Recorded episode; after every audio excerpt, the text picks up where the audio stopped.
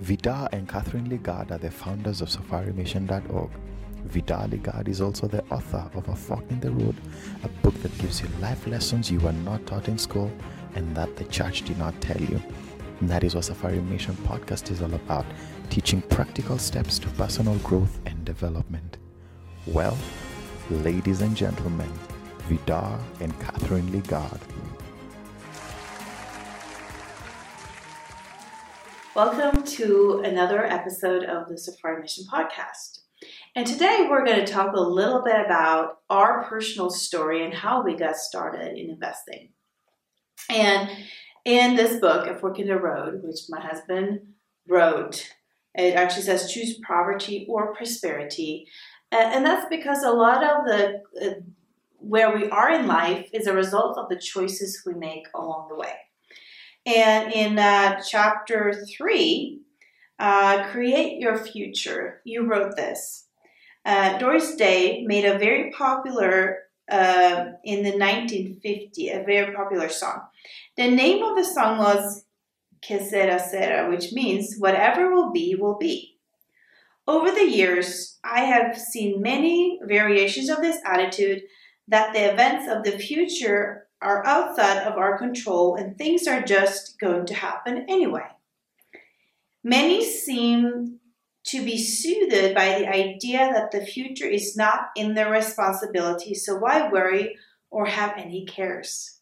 God thinks differently. Life does not just happen, He has given us instructions to follow, and what we do with those instructions will greatly impact our futures. Yeah, very, very true. Uh, our tomorrow is God gave us instructions for how to live and how we think about, how we speak in accordance with, and how we act in line with those instructions or not. That really is the predominant factor in what forms our future. Mm-hmm. So you can be passive and allow tomorrow just to happen. If you do that, tomorrow will be just like today, or maybe a little bit worse. Right. Or you can realize we actually have control of our future mm-hmm. in line with God's plan and God's will for us, but we need to find, discover that, listen to His instructions, and then implement those things. And when we do that, we actually create our future. And the more we are in line with God's will, God's plan, God's instructions, mm-hmm the more our future will look exactly like what God has promised. Mm-hmm. Uh, because God's promises are wonderful, but they don't come to pass automatically. Brother Hagin used to say, you can't think that things will just fall in your lap like ripe cherries off of a tree. Mm-hmm. Yeah, so it takes effort and it takes hard work. And so, um, one of the ways we got started was um, we've had in our heart for a little bit by this time to do some investments and we just didn't see how we got started. And there is you know if you walk with god there is a spiritual dimension to everything too. You sow and you reap and, and you know there's a timing to everything and there's a leading as well. But it does take work and it does take effort. And so by uh, by this time uh, I remember being uh, in a service with Mrs. Hagin, and she talked about one time in her life where uh, she was waiting for or believing God for a breakthrough. Um, don't remember all the details she tells, but she said God prompted in her to give a sacrificial offering. You know, sacrificial offering is just an offering that's really beyond what you can afford to give. You know, these are money you really need or ha- or barely have, and and but it's a sacrifice to give but she gave it and god gave her the answer she was looking for. And i remember sitting in a service listening to this story and in my spirit it just dropped in in me that we should also do something similar. And i remember we talked and and um, and we we had a specific amount in our heart that was a lot at the time and we decided to give that you know by faith and I remember it was shortly after we had given that offering, um, we saw the solution. We saw how we could go about getting started investing, and and uh, that was just a, an idea that came as a result of being obedience in, in giving. And, and, and I was like, why haven't I seen this before? The solution is just right there. It's so simple. Why have I not seen it before? But, you know, that was just the spiritual element also came into play. Um, and then the real work started. And then the work started. yeah, it's, it's very often like this as we walk with God, um, hearing His voice, uh, seeing His leading, in finding. Um, sometimes it's just our eyes need to be opened mm-hmm. to see the opportunity that's always been there. Right. At other times, you might have a smorgasbord of opportunities, and you just need a leading of God to know which one to engage in. Mm-hmm. Um, yeah, and so, but um, but they're typically all dressed in overalls, and they look like hard work. That's that's very common. Yes, it, it does look like hard work. And what we started with, we started getting an investment property, and um, and this was uh, going to be a rental house. And we bought this property, and and I was out looking a lot. You know, it wasn't just that I was sitting at home waiting for one property. No, I was out there going every day with a realtor, and we were everywhere looking until we found something that just seemed good. And um, but the thing was, the the house wasn't livable. And it didn't fall out of the sky. It did not fall out of the sky. we had to go look for it and it wasn't livable. And but we ended up getting that. And it was small. Yeah, it was small. Way below where we would have been wanting to live ourselves. Sure. Um, and and so when we got this property, uh, we got to we had to roll up our sleeves and do a lot of work ourselves. It took a lot of hours, uh, and we did most of the work ourselves. Well, we had to. We didn't have the money to pay. There was a few items we paid somebody to to get done. We had a little bit of money that we could do that. So we had to pick the areas where we had the least skills and we needed some help. But mostly everything in the house we we did ourselves. And some of those things we didn't know how to do. We had to go learn how to do some things. Mm-hmm. Didn't have the finances to pay somebody to do it. Um, and both we, well educated. Yeah, we both had college degrees at that time. You had a master's degree, and I had a bachelor's degree. But somehow, in getting a master's degree in business, they didn't tell us how to do plumbing. no. yeah, that's true. So the thing is, if we weren't willing to put in that extra hour, I mean, you were already working full time. We had two small children. We were already quite busy. We were running a Bible school here in Kenya. It was more than full time work. It was more than full time work. And if we hadn't been willing to even work harder and learn new things, we would never have gotten started. And it was definitely many days we wanted to give up along the way. And we were just thinking, no, this is too hard. This is too much time. We just want to give up. But we just pressed through. And um, and that was our first. If it hadn't been for that start, we couldn't have done other things later that we ended up doing. And so that was that was an important important start for us, but it wasn't easy. No, so you know, working two jobs, um, we were running Bible schools in Kenya at the time. I had responsibilities at Kenneth Ministries. We were approximately nine employees in the IT department. I had responsibility for for that whole department. And so I would be at uh, Ministries during the day from eight to five or from seven thirty to six or thereabout. Uh, typically, I'd come home around six. Um, we'd eat a meal, spend a little bit of time with the kids, and I would go back to the office at home, overseeing all the Bible colleges uh, in Kenya. And so, all these excuses, uh, I'm already busy, I have too many things I'm doing, and then you have this house that comes on top of that, and you're trying to, where do you find the time? and uh, that was uh, that was a lot of late evenings and um, weekends, a lot of sacrifices. And I remember that house. It was a wooden house, wooden floor, didn't have a concrete slab. And there's a crawl space between the ground and the floor of the house where I could I could barely get into the crawl space myself.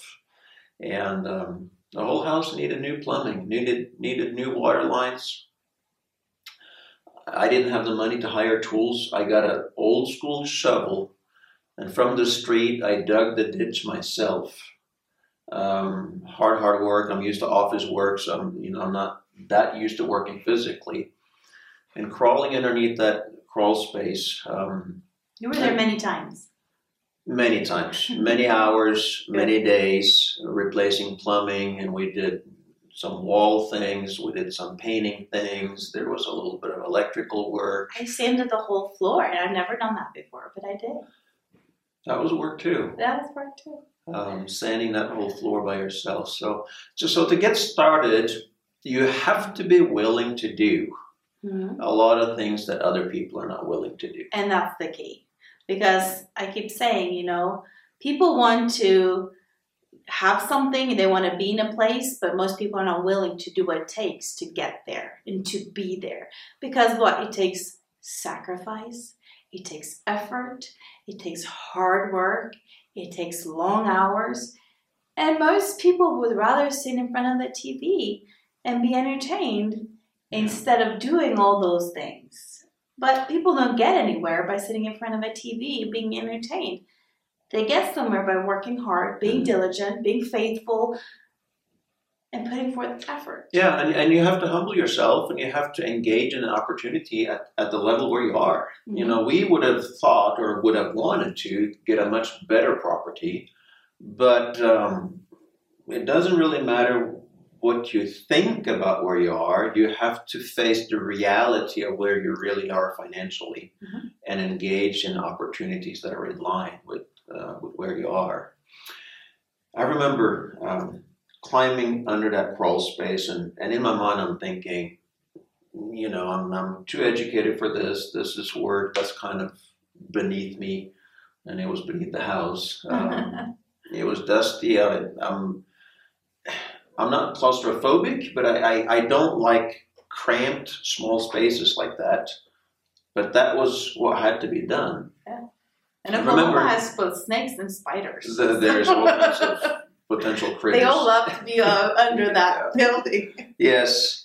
Um, I remember one weekend, uh, a friend of mine, his son had an accident, uh, is in the hospital, and so emotionally, I'm, I'm going through all of this. Uh, there is the emotional aspect of having having to humble yourself.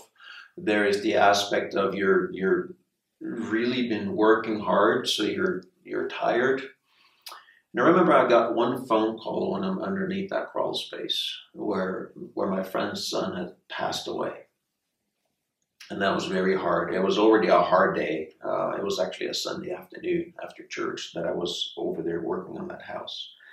And um, but one of the one of the principles uh, when you get started like this is you you sometimes you have to even you always have to manage emotions but sometimes you even have to lay emotions aside Mhm. and you have to push through in order to work to get to where you want to be and um, that was a hard thing to do it was a very hard thing to do uh, Yeah. you know you felt like you wanted to lose it in this tight space where you it was even hard to get in and out of this space Mhm. and i just had to in a sense force myself to keep things together and do what needed to be done that day uh, at that place. And so um, yeah there's lots of lots of lessons uh, in, in a place like that when you're in an employment situation and uh, nothing wrong with that that's great. But um, getting getting out of the daily routines that you've been in for so long it takes effort to get out of those routines. And it's it's not always easy to get started. No, the thing is, you have to get started. And the thing is, if you do get started, you won't stay there. You will keep on increasing from there. You'll keep going somewhere from there. Yeah. But if you never take that first step to get started, you'll never get anywhere. So what you'll see, you can see two people, two friends, for example, and one gets started and they have to sacrifice their time, their energy, you know, they have to sacrifice their money sometimes and the other friend may never start and they just stay where they're at but over time if you look 10 years down the road you'll see these two friends are on very different levels because one got started where he was where he could got started on something and the other one didn't and 10 years down the road there'll be a huge difference. Yeah. And it's all because, and then that's when envy comes in, and the one who's still at his the level they were both on gets envious of the one that got ahead, but they were just not willing to do the same things and sacrifice the same time and sacrifice the same energy and money, and so they get jealous, but they they were just not willing to do what the other person did. And that's the difference. You know, the outcome is different because of the choices that were made along the way. Yeah. And people don't realize that and they just say, "Oh yeah, look at that person. Why does he do so successful? Why does he have so much money? Why why why?" And then everyone calls it like an overnight success story. But there wasn't. It was just that there was years and years of taking one step in front of the other, take one step, go to a different level, make new sacrifices, spend more effort and focusing on something. One thing I would say about uh, about getting started, because um, from time to time we see people that oh I need to take action and they jump out and grab the first and best opportunity that you can find. We also spent some research, time Sure. researching. Yeah, sure. We do. Uh, we looked at the you know what's the cost of the house. Mhm. We did some estimates on what is it going to cost to upgrade or repair this place to become livable. Mhm. Uh, we did estimates on how much of our own time. We didn't estimate 100% correct, maybe, but but we did put in some work, some planning ahead of time. Educate ourselves a little bit. Yes, and, and we checked up on the rental market so Mhm. that we had a pretty decent idea of what the rental income of this place would look like. Sure. Checked on how difficult is it to get renters in this particular location, part of town. Mm-hmm. Uh, we checked up on some things like that. Uh, yes, led by the Spirit of God, but you don't you don't ignore natural uh, where the rental market is at and the, and the different natural circumstances uh, of an opportunity. Uh, you have to look at those things too, and, and, and we did, and that was work uh, going in as well.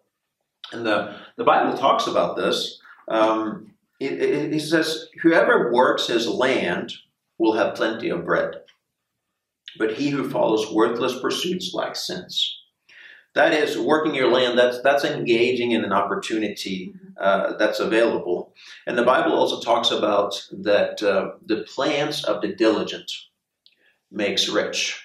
And so there's a planning side and there is a diligent side. Mhm. And uh, once you've done your planning, um, it would have been easy to quit along the way. Well, you, you can't quit. You, you have to be diligent in pursuing that plan. If, if that plan was a good plan, then the plan is a good plan, Mhm. even if you're going through some emotional hardship or, Yeah. or some challenges. Mhm. And you find out, you know, you will find out some things along the way and run into some, some obstacles that you were not aware of when you got started. Sure. You have to figure out how to solve those. Yeah, and you know, even if the process of getting this house livable was quite a process in itself, um, and you know, we had to learn a lot along the way, and we had to just stay with it when it didn't feel like it. Uh, the time then came to have tenants live there, you know, so that was like phase two. And, and it's easy to, uh, to think like, oh yeah, now I got it made. Now I'm just going to see income come every month. But the thing is, then you have to deal with the people who live there. You have to learn to manage your customers or Yeah. manage the relationships with vendors and customers, and that's different in every industry. So in this particular case, it's uh, rental tenants. Yeah, and, and, and then you have something break on the house, and you have to fix that, and then you have rent not coming in, and you have to deal with that, and then you have people uh, putting things in the in the bathrooms in the toilet that shouldn't be flushed out, and you have to call a plumber, and you know there's always things like that that just happens. So it's not like we got the house ready and then we got it made. That was just the start. And then you had to continually deal with issues along the way, you know, whatever the issue might be that came. When something happened, guess who had to deal with it? It was us. Yeah. And so, you know, that was that was part of the thing, you know. You got a you got a business up and running, you may be a different kind of business. You took a lot of effort to get your business up and running, and you're finally there, you got the finances, you got the stuff, you got the place. But then comes the running of the business and the dealing with customer on a day-to-day basis you know? And it's not like you ever get to just lean back and say oh yeah i got it made made. You have to keep dealing with that. And we've had some other uh, investments after that and the same thing. You have to keep dealing with and interacting with who your customers are and and and you know when things break it's you. And when when you know legal things say one thing you have to deal with that. And it's just like one thing after another. And, and you have to be prepared and willing to do that. And just knowing successful people deal a lot with those things and you just don't see it. But there's a reason why they have grown their capacity to be able to deal with these things. And that's why they can grow in success as well so it's a lot of a lot of growing a lot of learning every problem is an opportunity to grow and to learn, figuring out how to solve the problem. And the more problems you learn how to solve, the, the more valuable your time becomes, sure. and the bigger opportunities you have the capacity to engage in. Yeah. That house was eventually sold, uh, and that became uh, an amount of money that we could then invest into larger opportunities later. But this is how we got started that's how we got started. And it may not look the same for everyone, but the fact is you just got to get started with opportunity that can that can come to you and you do your education, you do your research, you research and you make sure that you can invest the time it takes to engage in the opportunity that you that you see. This is Safari Mission Podcast. God bless. Have a wonderful day. Well, that's it for today. Watch out for our next episode with teachings from Vidar and Cathrine Ligard. Like, share, and subscribe to our Facebook, Instagram, and YouTube pages at Safari Mission. You can also visit our website www.safarimission.org or call us at plus 254 74 1777 805 to know more about Safari Mission and how you can get yourself a copy of Vidar Ligard's book, A Fork in the Road.